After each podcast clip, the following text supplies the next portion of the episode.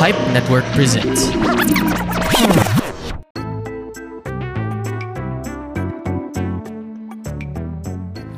Hi, my name is Mark Adam and I'm the host of Quantox the Podcast, a podcast show that we can discuss different hot trending topics from love, social media, politics, and many more. May pagkulitan makipagkwentuhan lang dito sa Quantox the Podcast. See you there! If you want to experience more value in your next online shopping experience, then look no further. Use the promo code in the description down below to get up to 80% discount on your next Lazada purchase.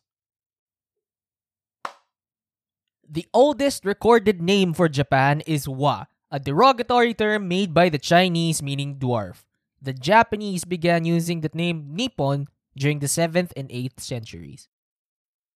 You are listening to the Banyu Podcast Reflush, the show where you get to learn something new and useless about the world around you. My name is Carl Aquino.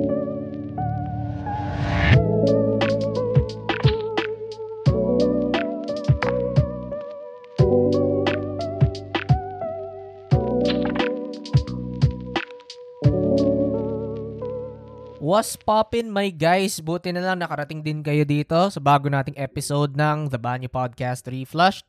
As always, we have something to talk about and this is a fascinating topic originating from East Asia, specifically around Japan, China area. Yan yung pag-uusapan natin. So, all throughout the world, a lot of cultures have varying disappearing kingdom mythologies. Dami niyan sa kung saan-saan sa buong mundo. And I believe, alam niyo na ang pinaka-sikat na disappearing kingdom na ganyan. Alam niyo na yan, yung Atlantis. Yan yung isa sa mga pinakasikat na disappearing kingdom sa lahat ng culture sa mundo. If you're not quite familiar for some reason, itong Atlantis na to kasi isang sa ancient Greece, ancient Greek mythology kung saan isa siyang napaka high-tech na ancient city na sinasabi daw na lumubog somewhere in the ocean dahil lumalaki na yung kayabangan nila and therefore pinarusahan sila ng mga Olympians. And ang dami ng representation ng ng bayan na to, tong kingdom na to. Ang dami na niyan. From the top of my head ang naalala ko is God of War Ghost of Sparta. It's a it's a classic game during the PSP era. So, ayun, meron silang stage doon na set sa Atlantis. But for today, sa episode 66, we are going to be discussing about something similar but not too close to it. Ladies and gentlemen, may I introduce to you to the land known as Yamatai. Itong Yamatai o Yamatai Koku na to ay isang bayan somewhere in modern day Japan. And appro- approximately it's supposed to be existing during the Yayoi period or around 300 BC to 300 AD. Ngayon, sinasabi na ang bayan na to ay ang hometown, home country, kumbaga, ng isang group ng mga tao na tinatawag na Yayoi people. And ang pinakasikat na pinuno nila ay isang shaman queen priestess-esque na figure ng pangalan ay Himiko. Ngayon, according sa mga kwento-kwento, itong si Himiko ay ang anak na babae ng isang emperor ng pangalan ay Suinin. Yan yung 11th legendary ruler ng Japan. And I'm saying legendary hindi dahil may ginawang astig na bagay itong tatay niya. No, it's not that case. What I mean by legendary is that this guy may or may not be historically real. Kasi alam niyo naman ang Japan, it's one of the oldest countries in the world na existing na continuous. And ang dami na nilang mga rulers na hindi nila alam kung merong historic evidence ba na nabuhay talaga tong pinuno na to. Heck, sinasabi nga nila ang kauna-unahang emperor daw ng Japan ay isang lalaki na descendant daw ng sun goddess nila na si Amaterasu. Kaya ganon, ang daming mga historic events na hinaluan ng mythology na hindi natin alam kung nangyari ba talaga o hindi o may binago sila sa kwento. Kaya ganon yung context ng legendary nito. But anyway, balik tayo kay Himiko. Nung nabubuhay pa siya, Sinasabi daw na yung tatay niya, niregaluhan daw siya ng isang sagradong mirror. No, a sacred mirror na pinagpasapasahan daw ng pamilya nila mula sa ninuno nila na ang sun goddess na si Amaterasu. Kaya ayun, doon parang nabestow yung pagiging uh, pagiging shamanistic princess niya. Yan yung I, as far as I can understand it, yun yung parang origin story niya. Let's say. So ngayon, magtatanong ka na siguro, Carl, di ba sabi mo legendary ang tatay niya? Ibig sabihin, he may or may not be really real? Paano, bakit sinasabi mo dito, pinapakita mo na parang totoong naging tao talaga tong, tong princess na to? Ganto kasi yan. Most ng mga accurate na historic records na meron tayo regarding kay Himiko ay nanggaling sa Chinese accounts. Oo, kasi sila yung parang naging kausap talaga nila. Nakasulat to sa history nila na tinatawag na Weiji na it's been said na sinulat daw ng 297 AD. Now, according dito sa Weiji na to, according to them, a long, long time ago in a galaxy far, far away, sinasabi nila na ang China ay in contact daw sa sa lupaan na tinatawag nila na Wa or Japan. Yun yung lumang pangalan nila noon. Now, the land of Wa consisted of 30 quote-unquote countries. Yan, sinasabi kong quote-unquote kasi they're more they're more similar to communities and chiefdoms than actual sovereign nations. So, basically, mga bayan-bayan lang sila nag-aaway, mga city-states, kumbaga. Now, out of all of these 30 countries, quote-unquote, ang sinasabi nila na ang pinakamalakas sa kanila ay yung Yamatai. Now, Yamatai was able to prove their military strength and power after years of warring with their neighbors. And nung by the time na natapos na yung gera nila, they were able to claim victory. And therefore, sila na yung parang de facto na na country sa kalupaan na to. Tapos, nung nanalo na sila, lum- lumaki na yung kayamanan nila at yung kapangyarihan nila sa kalupaan, yung iba't ibang mga mas maliliit na communities na nakipag-alyansa o kaya nagpa-merge na sa Yamatai. Kaya nabuo yung greater country nila. Ngayon, naging aware ang China sa kapangyarihan ng bagong bayan na to dahil apparently, itong si Himiko nagpadala ng isang diplomatic mission. Not to Alderan, but to China. Ngayon, itong diplomatic mission na to ay pumunta sa court ng emperor na si Saurui noong 238 AD daw. So ayun, nagkatuwaan sila. They enjoyed each other's company. They acknowledged each other and their cultures. And then soon enough, continuous na yung naging ano nila, pag-uusap nila, kumbaga.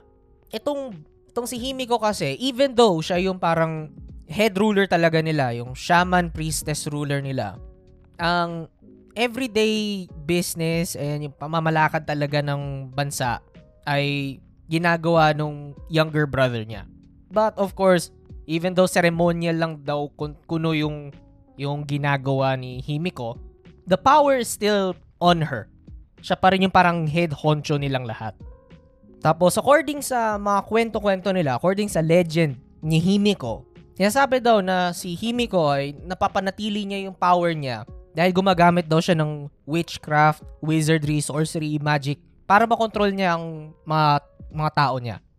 But besides this ano uh, broad definition of who Himiko was, we barely know anything about her.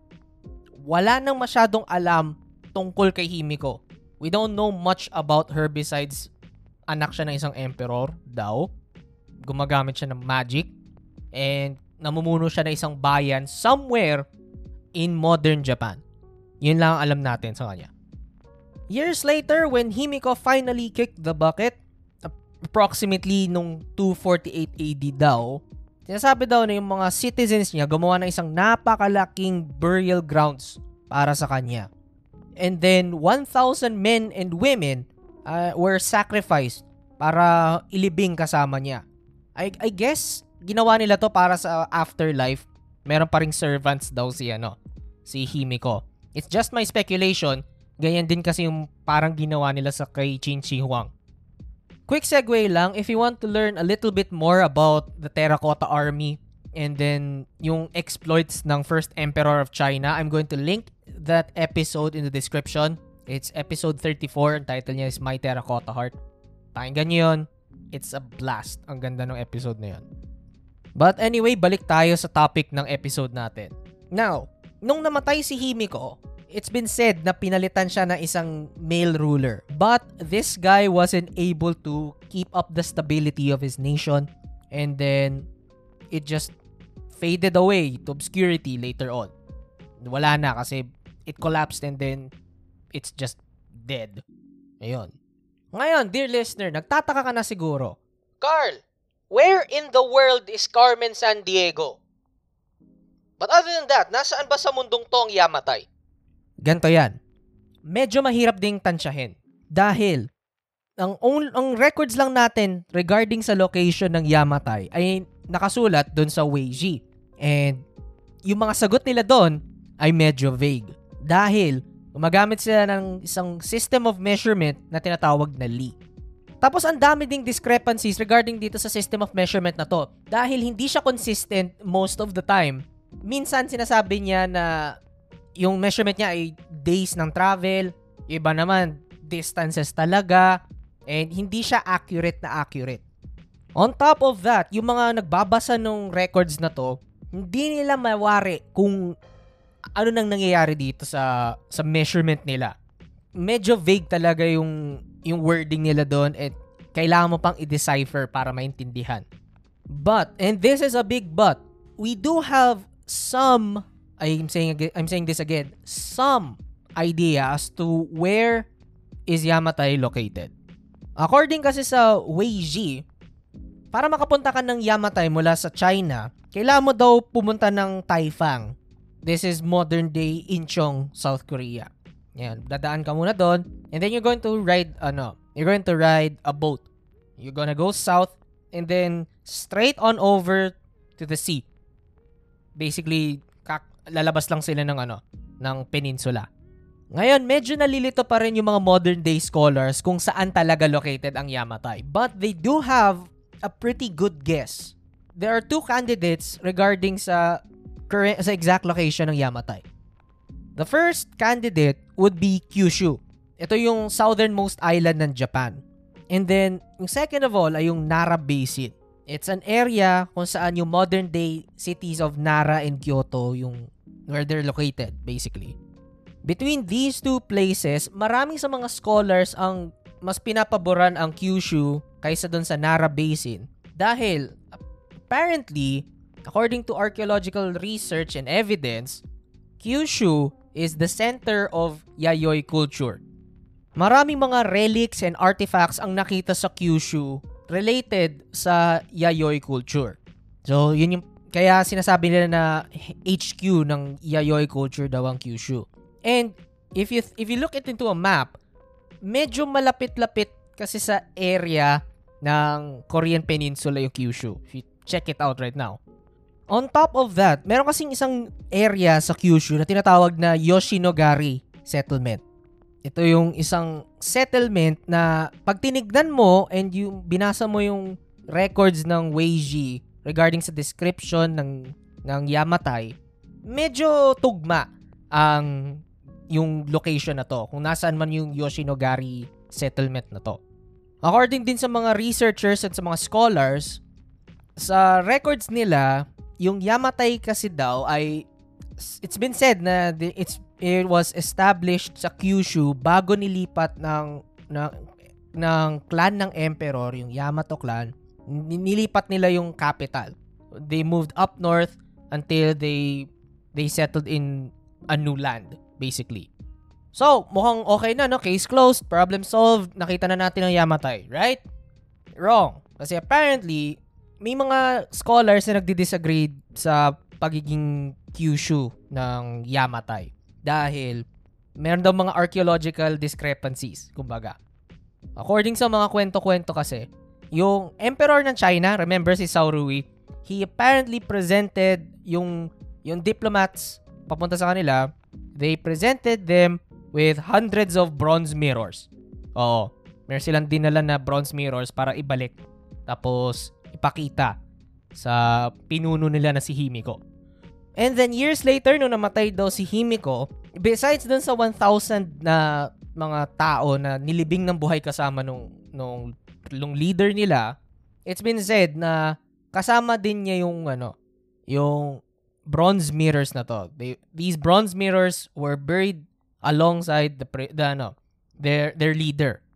But even though nag-excavate ng mga tao all across the island of Kyushu, konti lang yung mga nakita nilang bronze mirrors. There were only a few scattered bronze mirrors here and there na nakita nila. And hindi rin nila nakita yung yung giant burial mound ni ni Himiko. So the debate is still on. Now on the other hand, dun naman sa Nara theory, ang sinasabi nilang basis nila para sa Nara bilang Yamatai eh yung history kasi ng ano ng Imperial Royal House. According din kasi sa records nila, all throughout their history, tinuturo nilang origin location. Yung original location na pinanggalingan ng Imperial House ay yung ano, yung Nara Basin. Tapos pag nilagay mo kasi yung Yamatai, if you ever placed Yamatai in any location around Japan, it it makes a discrepancy regarding the sa records na meron yung ano, yung Imperial clan, kumbaga. But here's the thing. Pag nilagay mo naman ang Yamatai dun sa Nara Basin location, magkakaroon ka naman ng discrepancy dun sa records na nilagay dun sa Weiji. Dahil magbabago yung yung directions papunta sa kanila. And remember, sinabi ko kanina sa episode natin na yung yung accurate na description and yung rec- accurate records regarding sa location ng Yamatai at kung ano ang Yamatai ay nanggaling sa Chinese account. Dahil sa Japanese account, medyo nagkakahalo yung mythology and yung ano, mythology and history. Mostly nung mga nandun sa early, really early history nila ay hinaluan na ng ano, ng mythology. Kaya ayun, the debate is still on and until magkaroon tayo ng concrete evidence na yung Yamatai ay located sa isang specific na location talaga, we may never know. Kasi tuloy pa, ang dami pa rin nahahanap na evidence favoring one over the other. And that wraps up our story about Yamatai, the legendary country somewhere deep in the heart of Japan. Thank you very much for listening, ladies and gents. If you like this episode, you know what to do. Please like, share, rate, and subscribe to the podcast. Follow us on our Facebook and Instagram at Stories and Podcasts. Kung may idea kayo or topic na gusto nyo i-cover ko para sa isang future episode, please message me on our social media pages or you can email us at storiesandpodcasts at gmail.com. If you want to support the show in a more personal way, please consider donating via GCash, PayPal, or Coffee. The links are in the description down below. And finally, mapapakinggan ang The Banyo Podcast Reflushed and The Carl Aquino Experience Requiem sa Spotify, Anchor, or sa kahit anong podcast app na ginagamit nyo. Once again, this is your host, Carl Aquino signing off. Sayonara, motherfuckers. Peace out.